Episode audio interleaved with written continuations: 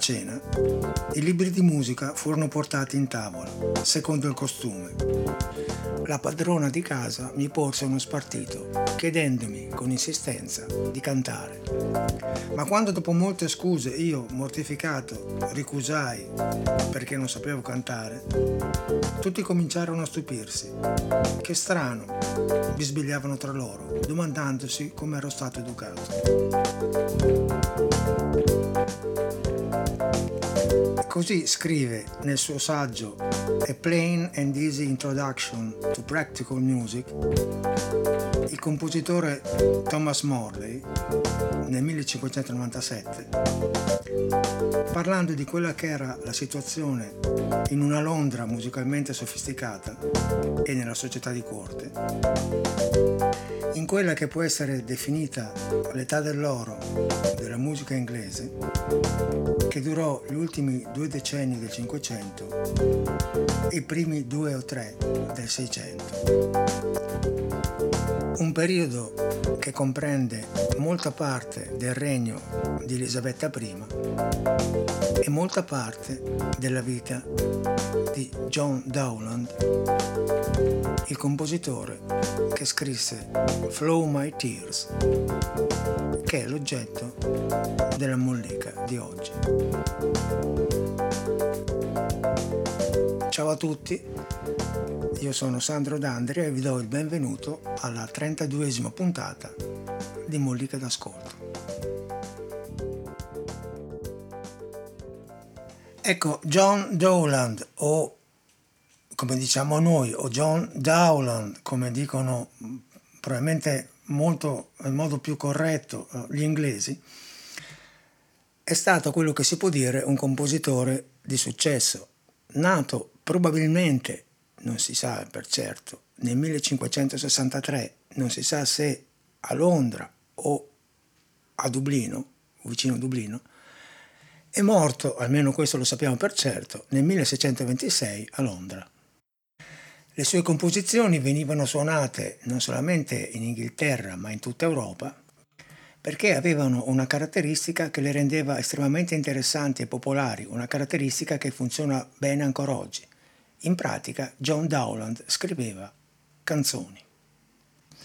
Di questa caratteristica se ne è accorto recentemente un personaggio, ad esempio un personaggio molto importante come Sting, il quale nel 2006 ha inciso un album intitolato Songs from the Labyrinth in cui praticamente esegue solamente musiche e testi e canzoni di John Dowland.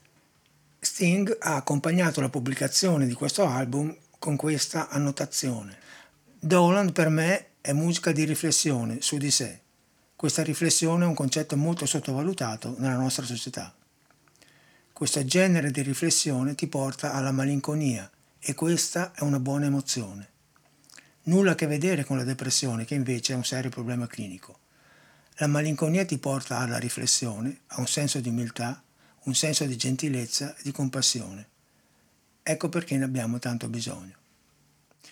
Già perché John Dowland è praticamente il poeta in musica della malinconia, un sentimento che era diffusissimo tra la fine del Cinquecento e i primi del Seicento eh, in Inghilterra, in un periodo in cui gli uomini della cosiddetta prima età moderna sentivano veramente ballare la terra sotto i loro piedi dopo che gli avevano spiegato per la prima volta che il Sole sta fermo e che quello e non la Terra e il suo Dio è il centro dell'universo, per quel poco che ne potevano sapere allora. Era un sentimento così diffuso che un saggista eh, e un uh, uomo di cultura come Robert Barton scrisse nel 1621 un libro intitolato L'anatomia della malinconia, di cui farà moltissime revisioni praticamente fino alla fine della sua vita, un, un tomo di proporzioni molto considerevoli, la cui prefazione comincia così, scrivo di malinconia essendo occupato ad evitare la malinconia. E lo stesso John Dowland, nella lettera di dedica di Lacrime del 1604, che è uno dei suoi più grandi successi, ad Anna di Danimarca, che era la moglie del re inglese Giacomo I, successore di, di Elisabetta, scrive ho avuto la presunzione di dedicare questo lavoro musicale alle vostre sacre mani, perché lo iniziai nella terra dove siete nata e lo terminai dove ora regnate. Benché il suo titolo prometta lacrime inadatte a questi tempi gioiosi, pure senza dubbio piacevoli sono le lacrime quando sgorgano dalla musica, né poi si piange sempre per tristezza, talvolta si piange di felicità e contentezza. Quindi, volendo il Dio, prendete sotto la vostra protezione questi zampilli di armonia, almeno se faranno socchiudere i vostri occhi, quegli zampilli per metamorfosi si faranno vere lacrime. In umile devozione della vostra maestà, John Dowland. La sua musica è pervasa da questo sentimento, al punto che eh, ha scritto anche un pezzo con un titolo molto particolare, Semper Dowland, Semper Dolens, praticamente sempre Dowland, sempre dolente, che riassume gran parte del suo lavoro. La sua musica e i testi sono molto spesso uh, malinconici, sebbene lui in realtà fosse stato un personaggio anche abbastanza allegro, ma molte delle sue lamentele personali, delle malinconie, uh, furono anche derivate dalla sua frustrazione, nel senso che lui eh, ha sempre avuto nella sua vita lo scopo di entrare al servizio della regina Elisabetta, la quale l'ha sempre rifiutato, molto probabilmente perché lui in gioventù si era convertito eh, al cattolicesimo, per cui poi ha vagato a Parigi, in Francia, in Germania, in Italia, sempre però cercando di eh, ritornare e di farsi apprezzare nella sua eh, nazione di origine fino a che poi alla fine, nel 1612, ottenne finalmente il posto di liutista presso la corte inglese. Già perché John Dowland era principalmente un suonatore di liuto. Il liuto cos'è, cos'era? Intanto era lo strumento, diciamo, principale della musica in quel periodo oh, in Inghilterra, uno strumento a corde pizzicate, eh, molto simile, cioè uno strumento non molto simile, ma da una sonorità eh, abbastanza simile a quella della moderna chitarra acustica, con una cassa armonica molto panciuta, molto importante, con un sacco di corde e con una sonorità di questo tipo.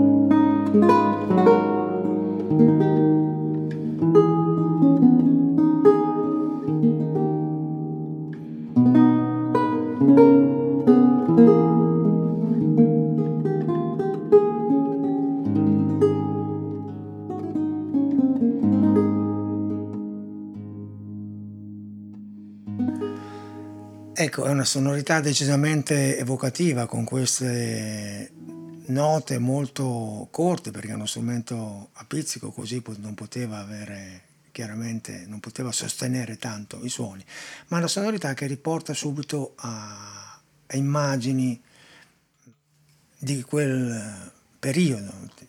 A me fa venire in mente, probabilmente perché sono anche influenzato da quello che, che sto raccontando, fa venire in mente la campagna inglese, magari con un po' di nebbia intorno o, o la gente in un pub che canta questo tipo di, di, cose e tra l'altro in un periodo di calura come questo non è neanche male, no? può immaginarsi una situazione di questo tipo.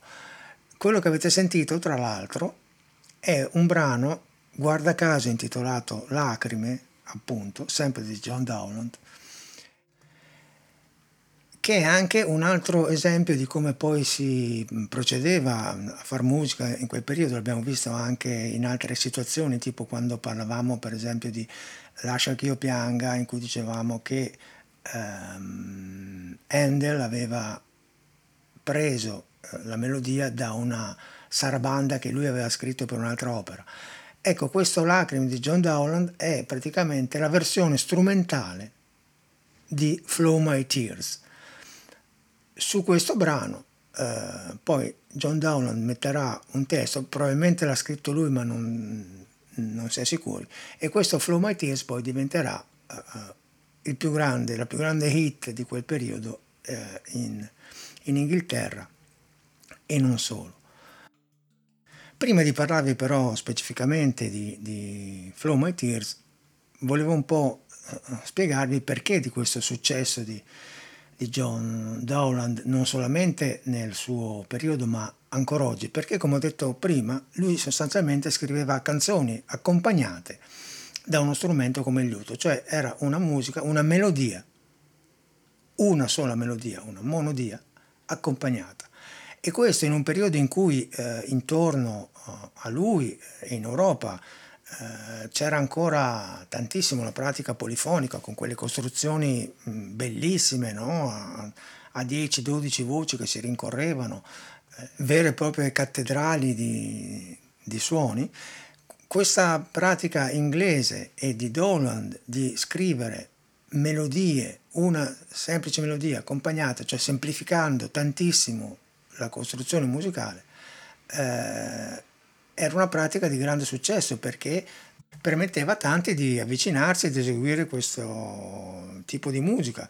E, ad esempio era nella stampa dei, dei, dei lavori, dei, delle canzoni di John Dowland succedeva una cosa veramente particolare, nel senso che lo spartito era scritto, cioè un foglio era scritto in maniera che potesse essere letto dalle persone eh, sedute ognuna su un lato di un tavolo, per cui era praticamente uno spartito diviso uh, in quattro parti. Questo perché le sue canzoni potevano essere eh, cantate, suonate solamente con liuto, oppure suonate con il liuto accompagnate da una voce, oppure suonate con il liuto e accompagnate da due, tre, eh, quattro voci. Eh, e questo permetteva alle sue composizioni di adattarsi a qualsiasi eh, situazione molti, prima ho parlato di, di Sting, ma anche ad esempio uh, Elvis Costello, che è un altro songwriter, musicista molto importante del nostro tempo, uh, ha utilizzato una composizione di, ha suonato una composizione di John Dowland nel, in uno dei suoi dischi più particolari, il cui titolo è The Juliet Letters, che lui ha inciso nel 1993 con un quartetto d'archi The Brodsky Quartet e che suona così. Can she excuse my wrongs with virtue's cloak? Shall I call her good when she proves unkind? Are those clear fires which vanish into smoke? Must I praise the leaves where no fruit I find? No, no, where shadows do for bodies stand. Thou must be abused if thy sight be dimmed. Oh, love is like two words written on sand, or two bubbles which on the water swim. Ecco, anche da questo esempio non è difficile capire o spiegare la popolarità della musica di Doland, perché le canzoni di Doland non sono madrigali molto complicati e articolati come c'era in quel periodo, ma sono semplicemente, semplicemente sta per dire, delle melodie accompagnate da accordi. Non sono interessantissime per l'abilità nell'uso del contrappunto, ma il fascino e la vitalità che hanno consistono interamente nella loro quasi perfetta bellezza melodica, che le fa diventare un prodotto accessibile e gradevole eh, a tutti. Le influenze principali della musica di Dolan sono state essenzialmente la musica eh, popolare e la musica da ballo, che era un'altra uh, forma molto importante uh, in quel periodo. Ciò che le distingue poi dalle moderne canzoni è il fatto che molto spesso la parte di accompagnamento del liuto non è semplicemente una parte di accompagnamento, ma una parte melodica molto importante, molto articolata, anche perché tantissime delle composizioni e delle canzoni di John Dowland sono poi prese da brani che all'inizio erano uh, scritti per, per liuto, appunto. Per darvi un ulteriore esempio della melodicità e della bellezza e della orecchiabilità anche delle, delle canzoni di John Dowland, uh, vi faccio sentire un pezzettino di questo um, brano che ha un testo abbastanza triste perché parla di uh, un addio di un amato che deve appunto partire ma la musica invece non è proprio così triste. Il brano è Now, oh now, I needs must part. Notate anche il fatto che eh, l'inglese allora è leggermente diverso da quello di oggi, da un punto di vista grammaticale, per esempio.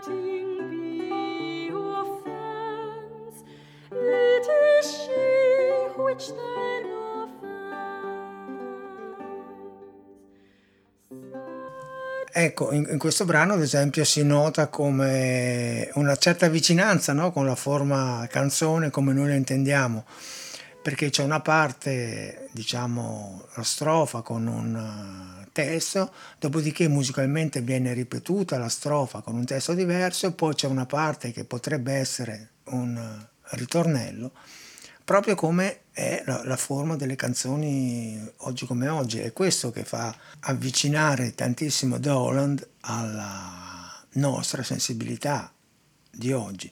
Certo, gli strumenti sono diversi, l'ambientazione è diversa, ma lo schema, lo scheletro della composizione è qualcosa che a noi è molto familiare e arriviamo a Flow My Tears che è praticamente il più grande successo, come dicevo prima, di John Dolan e non solamente, ma è un grande successo a livello internazionale.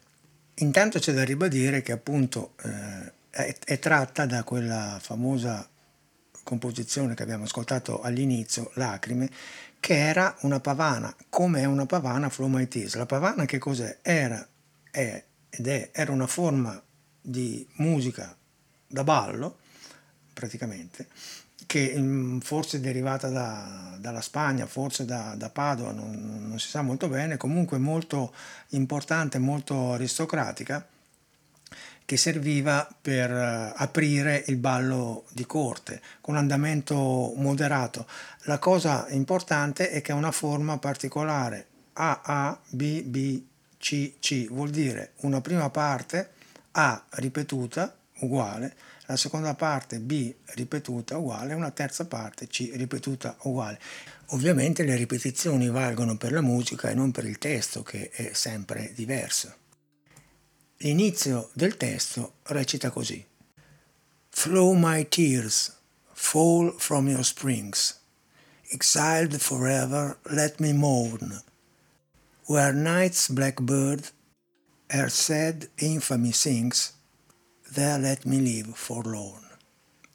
Che vuol dire, scorrete mie lacrime dalla vostra fonte, sgorgate, per sempre esiliato lasciatemi gemere, dove il nero uccello della notte la di lei triste infamia canta. Lì lasciatemi vivere sconsolato.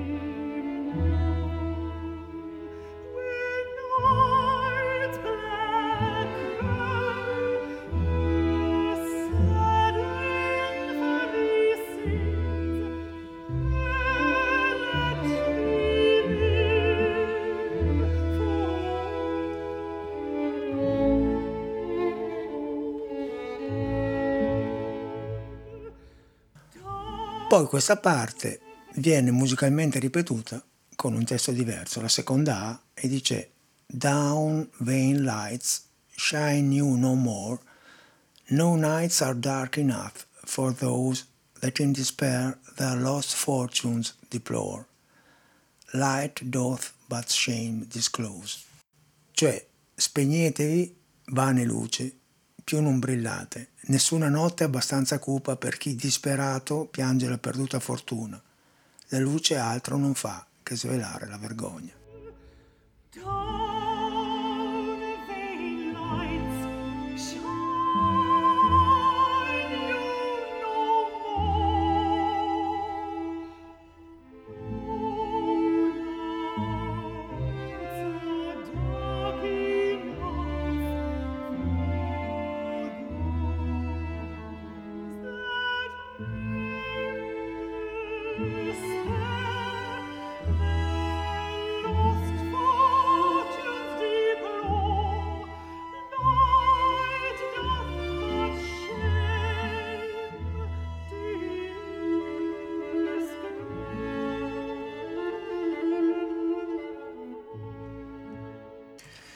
Dopo di questo abbiamo la prima delle due parti B che è particolarmente interessante perché c'è un rapporto molto stretto tra la musica eh, e il testo. Perché il testo dice Never may my vows be relieved since pity's fled, and tears and sighs and groans my weary days my weary days, all of joys have deprived. Mai potranno i miei affanni essere placati, poiché la pietà è fuggita, e lacrime, e sospiri, e gemiti i miei stanchi giorni di ogni gioia hanno privato. E la cosa interessante è che su questo lacrime e sospiri e gemiti c'è una melodia spezzata di due note che continua a salire passo passo sottolineando queste lacrime, questi sospiri e questi gemiti. Eccola qua.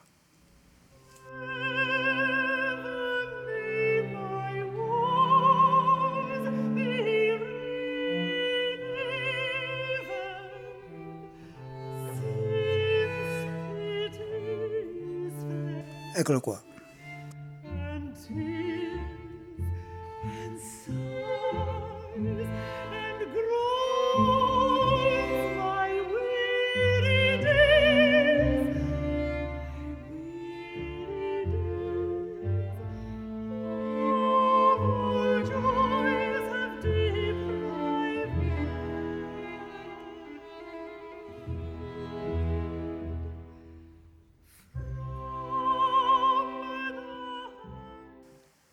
Poi questa parte B viene ripetuta con un testo diverso, mentre l'ultima parte, che è la C, ha una caratteristica che la rende particolare, nel senso che sia il testo che la musica vengono ripetuti nello stesso modo.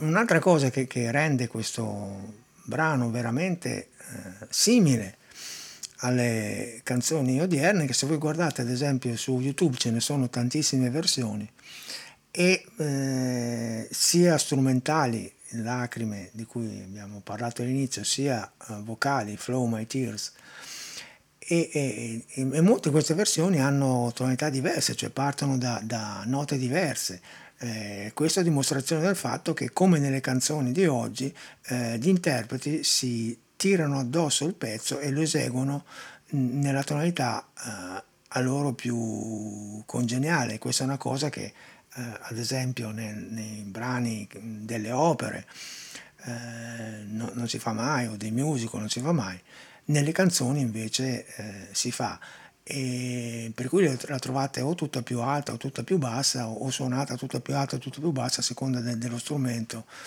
e della mm, vocalità che viene eh, adoperata. Un altro esempio dell'importanza e del successo di questo brano è che eh, anche una cantante italiana molto importante, Antonella Ruggiero, ex cantante di Mattia Bazzara, in un suo album del 2001 intitolato Luna Crescente, ha inciso una sua versione di Flow My Tears di John Dowland che suona così.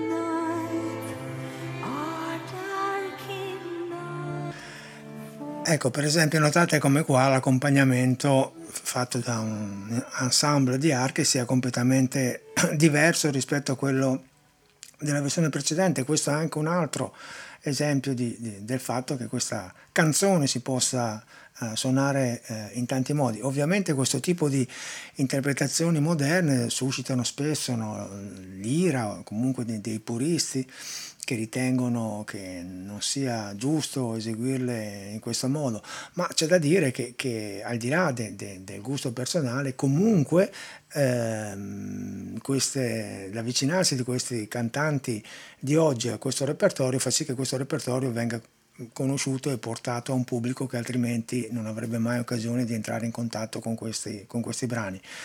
Molto scalpore, per esempio, ha fatto anche la, la versione di, di, Sting, di cui faccio sentire un pezzettino, che è eh, particolare anche dovuta al suo timbro di voce che è inconfondibile. Eccolo qui.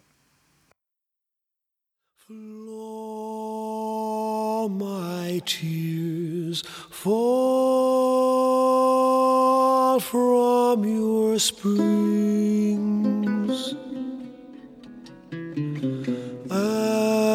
Exiled forever let me mourn. Where night's blackbird her sad infamy sings that let me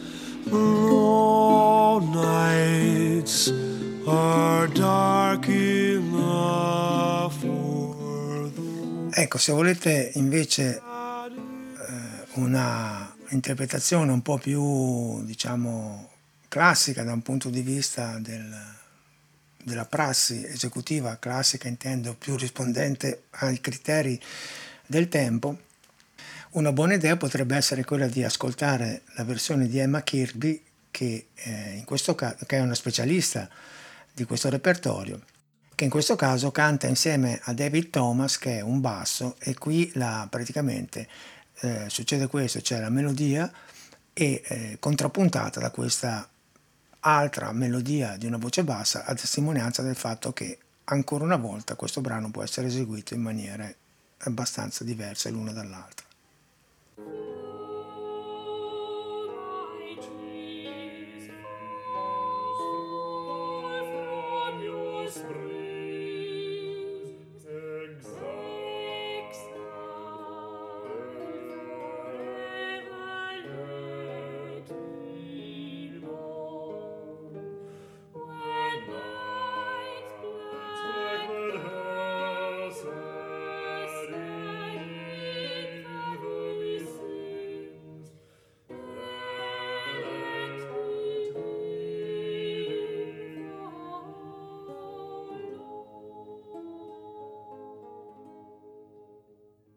Ecco, ultimo ma non ultimo in questa piccola carrellata di esecuzioni diverse non poteva mancare anche delle, eh, uno dei tipi di voce che più oggi come oggi interpretano questo tipo di repertorio, cioè quella di un controtenore. Eh, questa volta non, non, vi farò sentire Philippe Jarouski, ma un altro oh, molto bravo e interessante che è Damien Guillon e questa è la sua versione.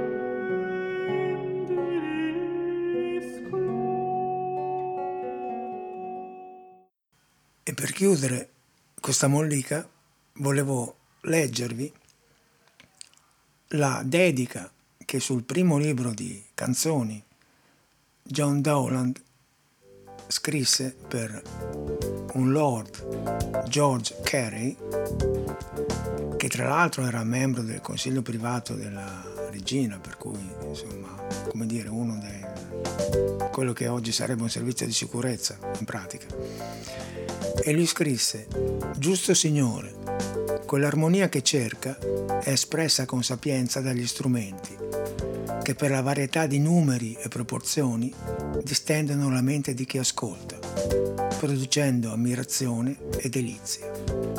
Potere e autorità della musica che unisce alla dolcezza dello strumento la viva voce dell'uomo, enunciando valide sentenze o, se preferisce chiamarle così, poesie. Ecco, vi invito al solito a lasciarmi commenti, opinioni, pareri o sul blog all'indirizzo sandrodandria.com oppure alla mia pagina Facebook e detto questo, ciao a tutti e al solito, fate bravi.